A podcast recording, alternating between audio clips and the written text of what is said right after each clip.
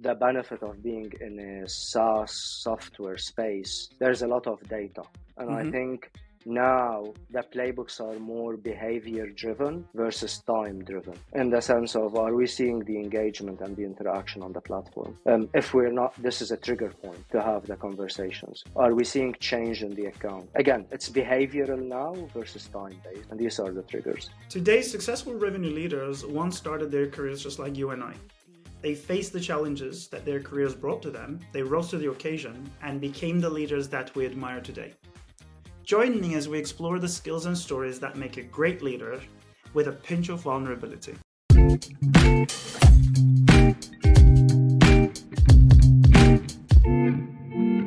Hello and welcome to Sales Therapy. I'm your host, Alper Yurder. Grab a chair. This is your exclusive invitation to the therapy room as leaders are going to be sharing their career defining moments, their secret tips and tricks in their arsenal towards success.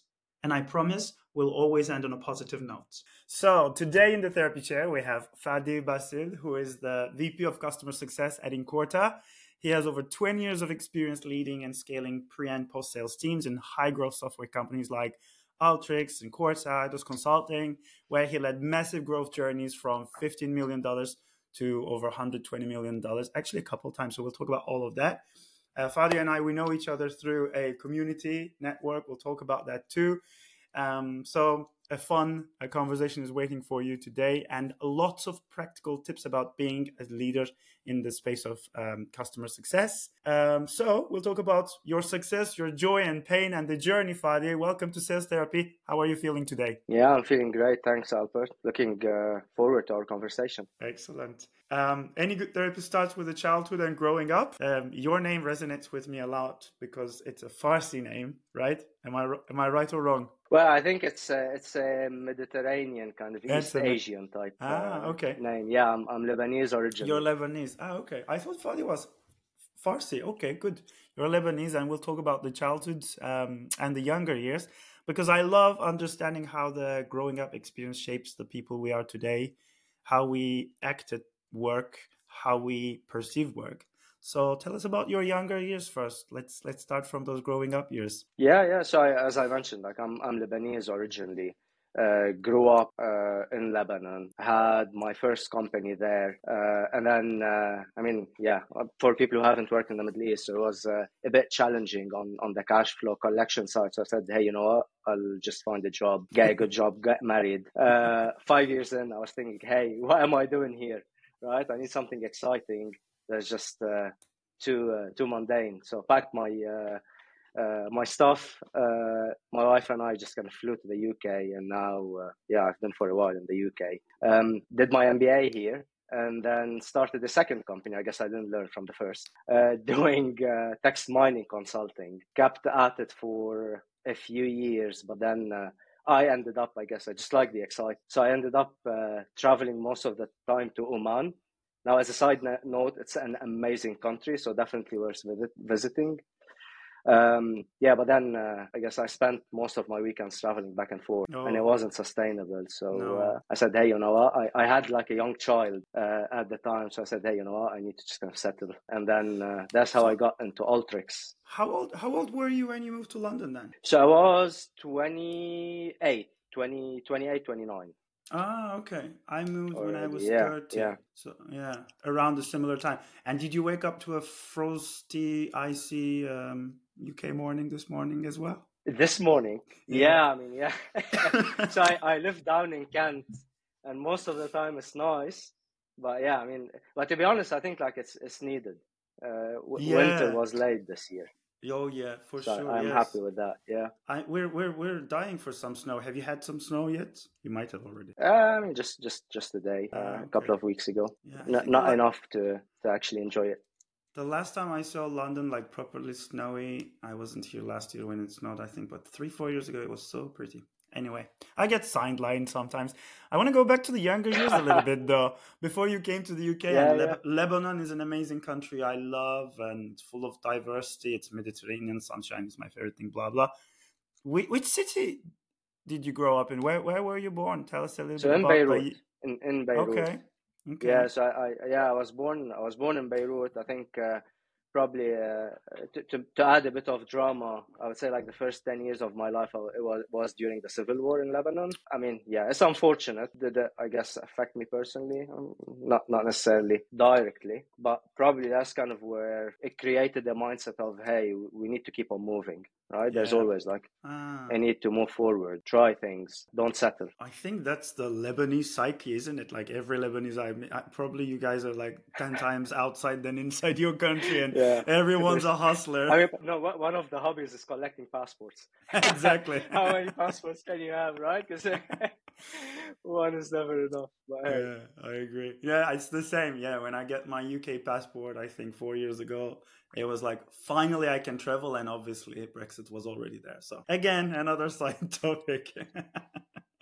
so coming coming to the UK, let's start talking a little bit about your career. Can you talk us the evolvement and your your journey leading up to that amazing experience at Alteryx? Yeah, yeah. So so as I mentioned, like I uh, I I came here, did an MBA, and then I was like in a position. All right, what do I want to do now? Get a job or again do something interesting and i think like one of the things that probably um, is consistently in the back of the, uh, my mind is all right what's out there? What's like interesting to to try mm. out? And this is where it was like at the start so i'm talking like 2013 when it was the start of open social media becoming a thing so like everyone's on Facebook, everyone's on forum, posting posting stuff, and then the tools to collect and make sense of this data is also kind of becoming available or are becoming available, and then um, that's where like the idea, all right, let's make this something that brands can consume, and that got us into like the, the uh, I like myself and my co-founder got us into this consultancy on how do we get all of this rich data that's out there and help brands make sense of it. Mm-hmm. Um, we kept at it on for three years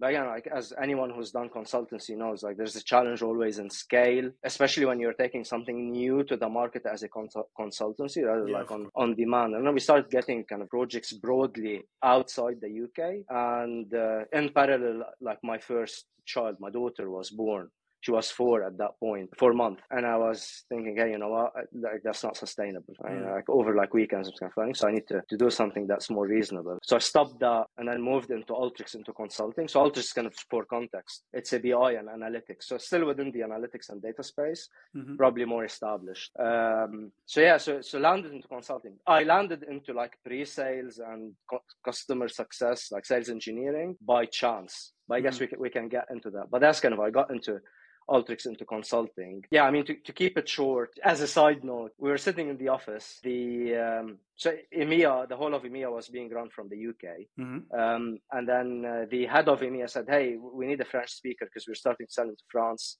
Mm. And I don't have anyone who knows the product. Anyone's interested? So, yeah, I am. so that was like my first uh, sales engineering role. And then how that's how kind of I fell into, into sales engineering. Yeah. And then I grew from there, built the EMEA team uh, at Alteryx, kept at it for six years, and then now moved to Incorta, which is another BI analytics uh, solution. Yeah. Like yeah, yeah, we'll, we'll come I've to that. Here for like two and a half so years. Ge- generally, yeah. in this section, I, I, I ask people about their career-defining moments. So for you, it was the parlez-vous français moment, I guess. Uh, I mean, I would say like uh, potentially it's been like a few moments across this uh, this journey. I think it's uh, so. Tell us tell us some highs and lows then. Yeah, yeah. So I, I would say like it's it's possibly combinations of high highs and lows, like finding the opportunity to set up a consultancy in the UK that's definitely a high. But then mm-hmm. getting to a point where I would say uh, where my biggest takeaway at some point was that I got to learn to sleep on the plane, irrespective of what time it is or how long the flight is. you know, and I think that's a skill. and just wake up fresh on the other side. And then exactly like another one being, hey, parlez-vous français? And then uh, picking up that job and then just kind of growing. But I think like probably career defining moments, just kind of looking at things that come my way and say, hey, you know what? Mm. Yeah, why not? Give it I'll a try. Take it on See what happens. Yeah, yeah. I think that risk appetite, uh, first of all, of course, in, it's in the DNA, the, the, the Lebanese in you, I think will say, let's take risks. But also, um, you know, things like, for example, I'm, I'm a migrant, you know, I, I changed five countries and always work permits and stuff was an issue, money was an issue. So now being a founder, mm-hmm. some people say it's a luxury. It is true because only at the age of 38 now I'm a citizen where I can travel freely. You know, I do have a bit of stability, blah, blah, blah. So those things are actually the defining moments in your career, not just like opportunities presenting, but like how your overall life aligns with your career, I guess. A hundred percent, a hundred percent. And again, like uh, uh, having like life changes outside work, again, that defines decisions. Yeah around work you know getting a new child uh, moving places all of them influence uh, decisions again there, there's no kind of better or worse these are kind of the spots on a journey yeah exactly coming to that uh, Alteryx experience i think numbers always excite people um, as the book um, Le Petit Prince suggested, uh, give numbers to adults. They will always be amazed by that. And of course, we are amazed by the shiny, you know, 15 million to 120 million experience. Can you tell us a little bit about that? What yeah. were you doing? How did your first experience with these pre-sales, engineering, customer success, these terms started? Again, highs and lows.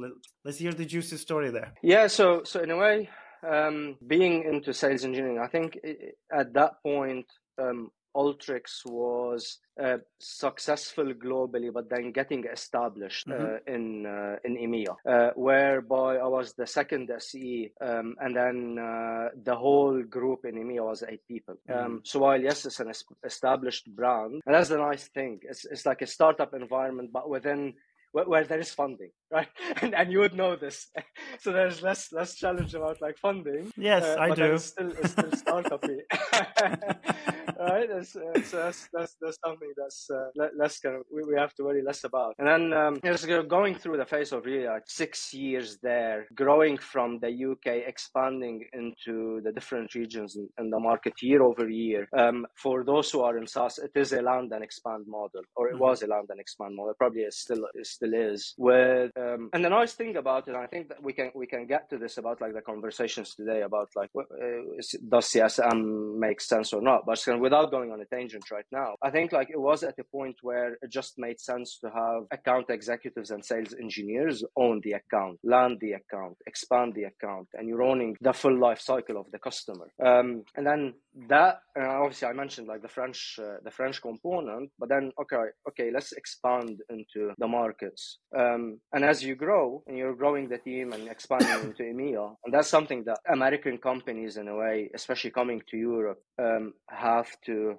I guess, in many cases, have to learn from what I've seen. Yeah. Is EMEA is not one region. Mm. EMEA is probably like 30 different markets that operate very differently. And then figuring out how do you then negotiate the differences? When does it make sense to go into the markets? At what phase? What to prioritize? How to test it out? How to yeah. you know, rely on yeah. the partners? Um, what what funding and being stage? this early on, yeah. What funding stage was this when you when you started? So if I remember correctly, I think Alteryx was a Series E at that point. Oh wow, already okay. They've been they've been in business already for 15 years. Okay. okay. Doing really well in the in the US. Yeah, I had uh, that game game to EMEA. Yeah, I had that E experience just just before actually acquisition, and I it resonates. Obviously, it's start still a startup, but at the same time you have money, but at the same time you're becoming more corporate. The old old folks yeah. hate the new way of working. The new folks are yeah. a bit more like you know they have a bit more salary because you're getting the more experienced people the commission structures change oh my god i don't know did, did, they, did you yeah, have any yeah. of those things and as it's, well it's interesting yeah i mean exactly it's interesting because you, you mentioned this because in a way that was kind of that like the when I joined was somewhat of the transition period. So I, I joined like late 2015, and then Alteryx went public uh, in 2017. Oh, so you, you can think of it as 2016 being like that transition period yeah. between being private and public, and oh like the God. whole setup yeah. of going there. um, it's it's fun. It's definitely fun. It's definitely like a good learning experience uh, with with with the right bunch of people. If anyone's in your in in those shoes right now, like if any of our listeners are, you were heading up the CS team, right? Like, um, oh, sorry, sales engineering. Team. So uh, the sales engineering, yeah, but okay. sales engineering was full life cycle.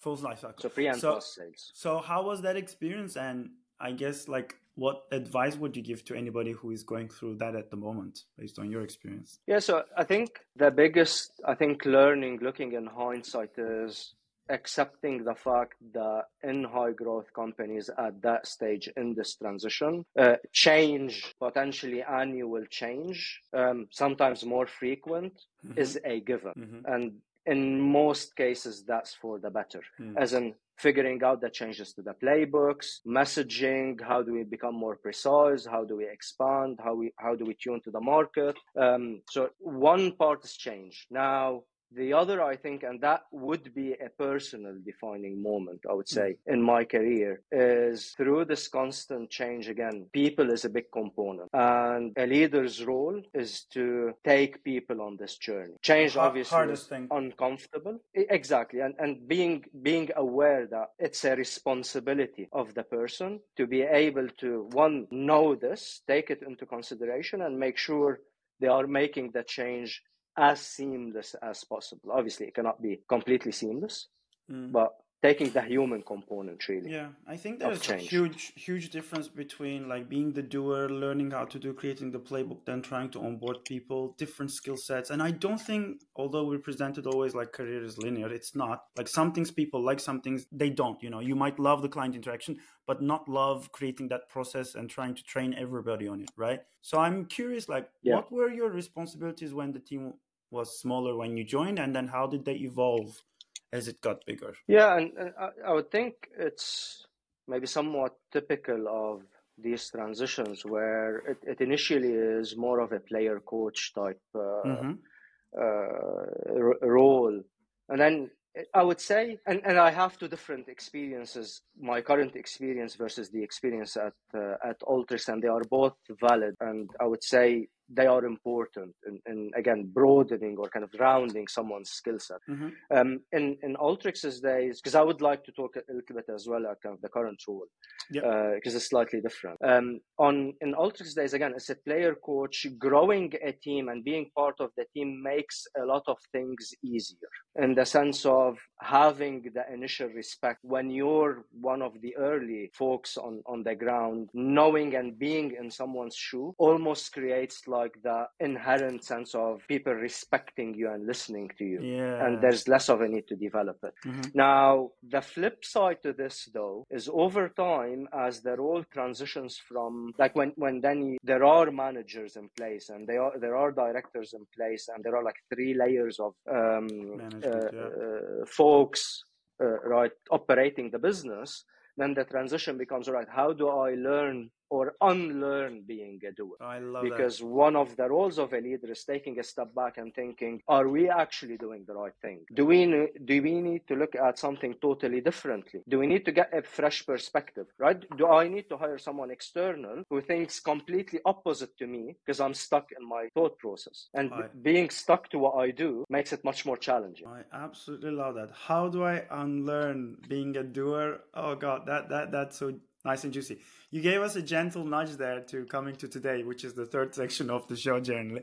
So coming to today, I want to talk a little bit about more the current issues CS is dealing with and you are dealing with. I generally like to ask the question yeah. in this way, but feel free to respond in your way. Generally, I go. Yeah, I think, I think that's fair. Yeah. Okay, so what brought you to therapy today? What problems are you solving in your business? Yeah, yeah. So, so I think um, problems. I would say 2023, 2024 the theme of this year, I think personally, and it seems like it's a broad, uh, broad theme, is how can I do a lot more with less. Great. Now that's that's a constant in business. Yeah. That's yeah. a constant in business. What yeah. makes it different though is there's a sense that this is now reality and therefore we need to figure this out. And it has multiple components and I want to go back to the human element uh, to it because doing more with less is two two parts. How can I protect churn using the limited resources that I have and that's a combination of technology and people. Um, the other component of doing less with more is how do I incentivize and keep the individuals on my teams productive and positive without all of the port, spiffs, uh, bonuses, like all of the financial incentives that are historically there, which were kind of somewhat of an easy answer to drive positive engagement. So, so that's kind of the constant part. And, and I think where we're executing and I'm executing on personally. And I see like this is again a lot of the conversation and a lot of the folks that I've watched on your uh, your podca- podcast as well uh, in previous episodes. It's really going to basics, but then executing on the basics perfectly. Yeah, exactly. right? I see this so like s- separate to this. One of the things I guess that I've been a constant hobby of mine over the last like four years now is martial arts and specifically like kickboxing and then coaching around kickboxing. And I I see a lot of because like matter level, you see like everyone doing all of these fancy moves and like spinning and jumping and like just kind of trying to be impressive. And then as you go up into the professional level, you see like everyone is sticking to the basics, but they execute them perfect, like oh, perfect oh, timing, perfect movement. I love that. And and that's that's what we need to do in business. So what are those basics you are trying to execute perfectly, Len? Give us a few practical. So, so within examples w- within within uh, customer support and customer success, I think like a few things. One being super clear on what is it that's adding value in the interactions with the customer. Everything else that we deem fluff should go away because again, when when you have the same amount amount of hours in the day, a lot of, of fewer individuals on the team, you need to be very, very um, prescriptive about what you're engaging on. In the processes, uh, obviously, definitely doing a deep dive in process reviews. Um, again, what is it that we can optimize? What is it that we can take away completely? Um, can we look at something totally different? And again, like probably bringing in Elon Musk he's a divisive character but I, I i recently saw that one of his drivers of success is the fact that he looks at something that's been done for a long long time and then think, thinking all right um, if i go back to, to basics and then redo this from the start. Do I yeah. actually need everything that I'm doing in here? Can I cancel it? And I think that's essential today. Oh, I love that. And last night we had our founders dinner and we were thinking, what would you do differently if you were building Flowla from scratch again? And, and I think that was kind of a similar conversation. Okay, Fadi, you've given me so much. I'm like, okay, where, which, which direction I go, but I think I know where I want to go. I do have a few generally in this section. I take a few of the practical questions that our users ask me and then I relay them back to my guest and they do their best or not. So, for example, doing more with less is definitely something that everyone's struggling with. And I'm wondering is there a way to share tools, budgets, processes across the revenue team to make things a bit more effective, to make things or processes even more effective? And does that actually create value or does that maybe create some friction? Uh, I think that that's a, that's a very good question, Alper. And I think I would like to get on something that, again,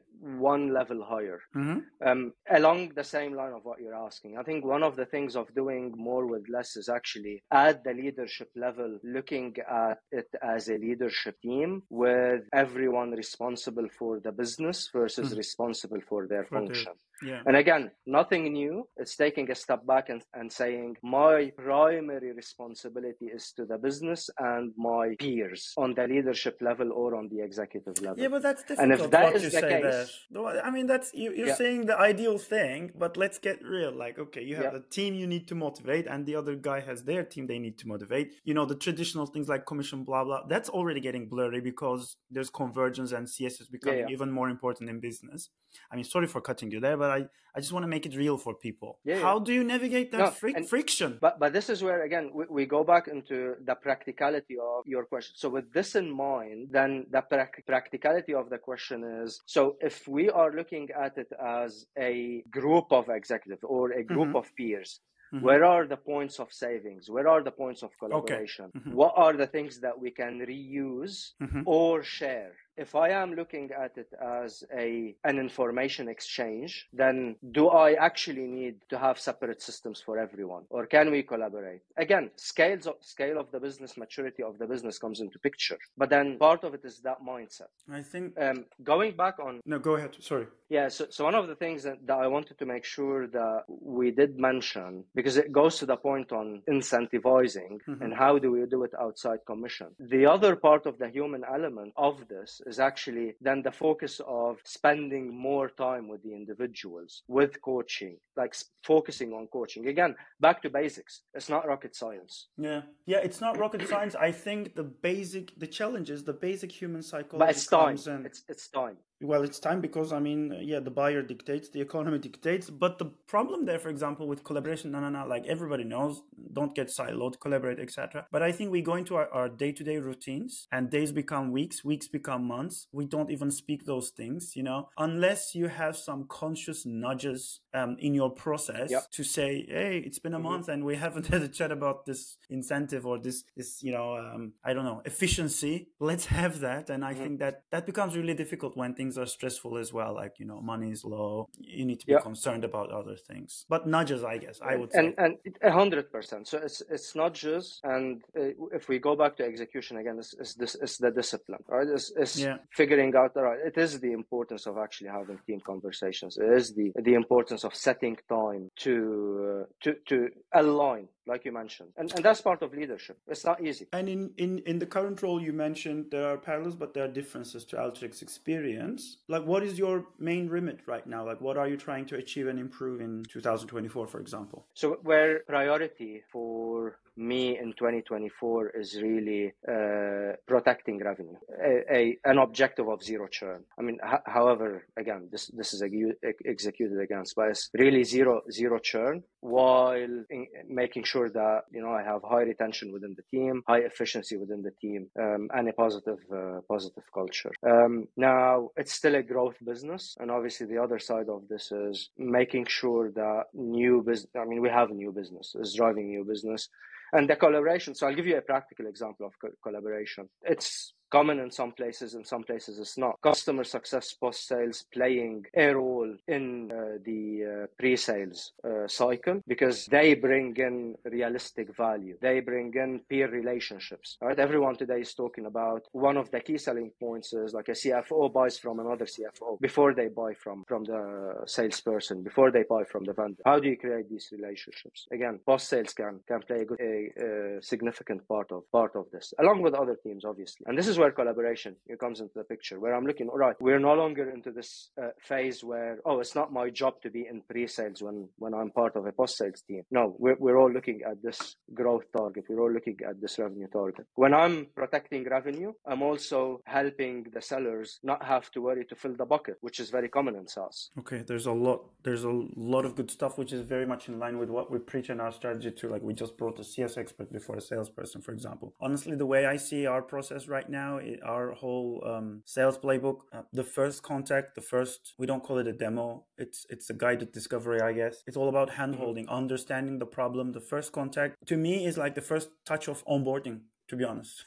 am I gonna onboard mm-hmm. you or my or am I not gonna onboard you? And if I'm not gonna onboard you, how do I make me you an ally, a friend? How can I give you an advice, a tip? So I think that mentality of always be closing sales, uh, you know, manufacturing line, it's kind of gone out the window. Mm-hmm. I, I hope. It's never been my experience or what I preach, but do you feel like sellers are adapting to this new reality where client success is becoming even more crucial, important. Collaboration is becoming more important. Do you feel like they get it? So I think it's it's a transition. It, it's a transition period where there's a again and it's like depending on on the vendor. I think like i'm in the lucky position of being uh, both part of a vendor but then also being a buyer mm-hmm. um, in in my role. And the, the way i see it is a transition where there's a tension between we have existing playbooks that have proved successful in the in the past and then we need to do them. An example being a qbr where as a buyer i would sit on a qbr and thinking all right why, why am i here?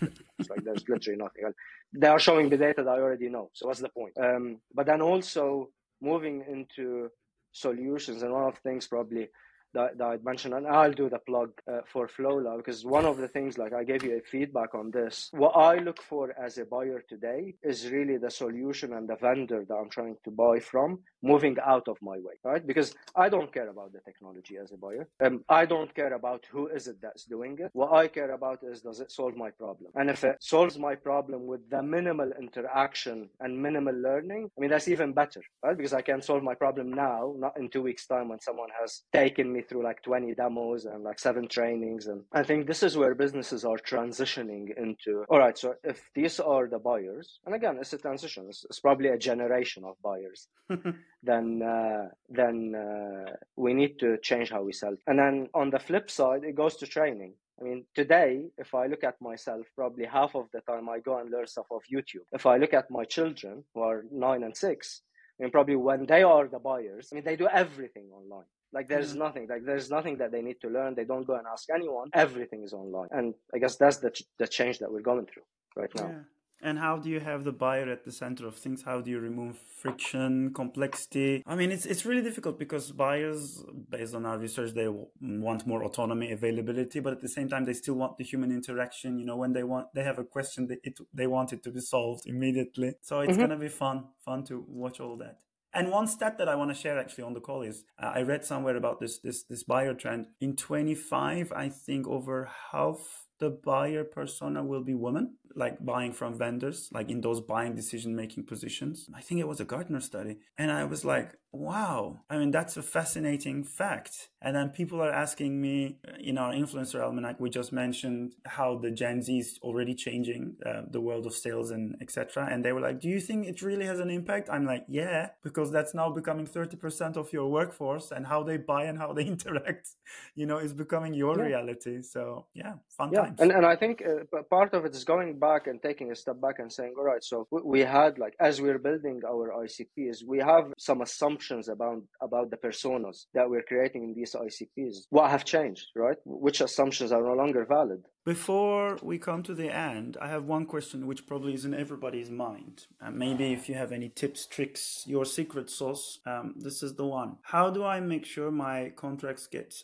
renewed and I don't lose clients? What are your top tips, learnings from this over decades of experience to help people, to help founders who might be listening to to improve that? It may not be a popular comment, but I think going back to like the very, very early steps of the sales uh, process and making sure that we're selling actually uh, the right solution to the right buyer. Um, but then once something is sold, what again what a buyer wants is really value realization and putting this as the critical step in a post sales process. How do I work with my buyer to define their value, not my value, not whatever I'm preaching, but their value and their perspective? And then how do I deliver to that? Um, and then keeping the relationships. But obviously, I mean, if someone is in sales, that's that's a core core skill, irrespective.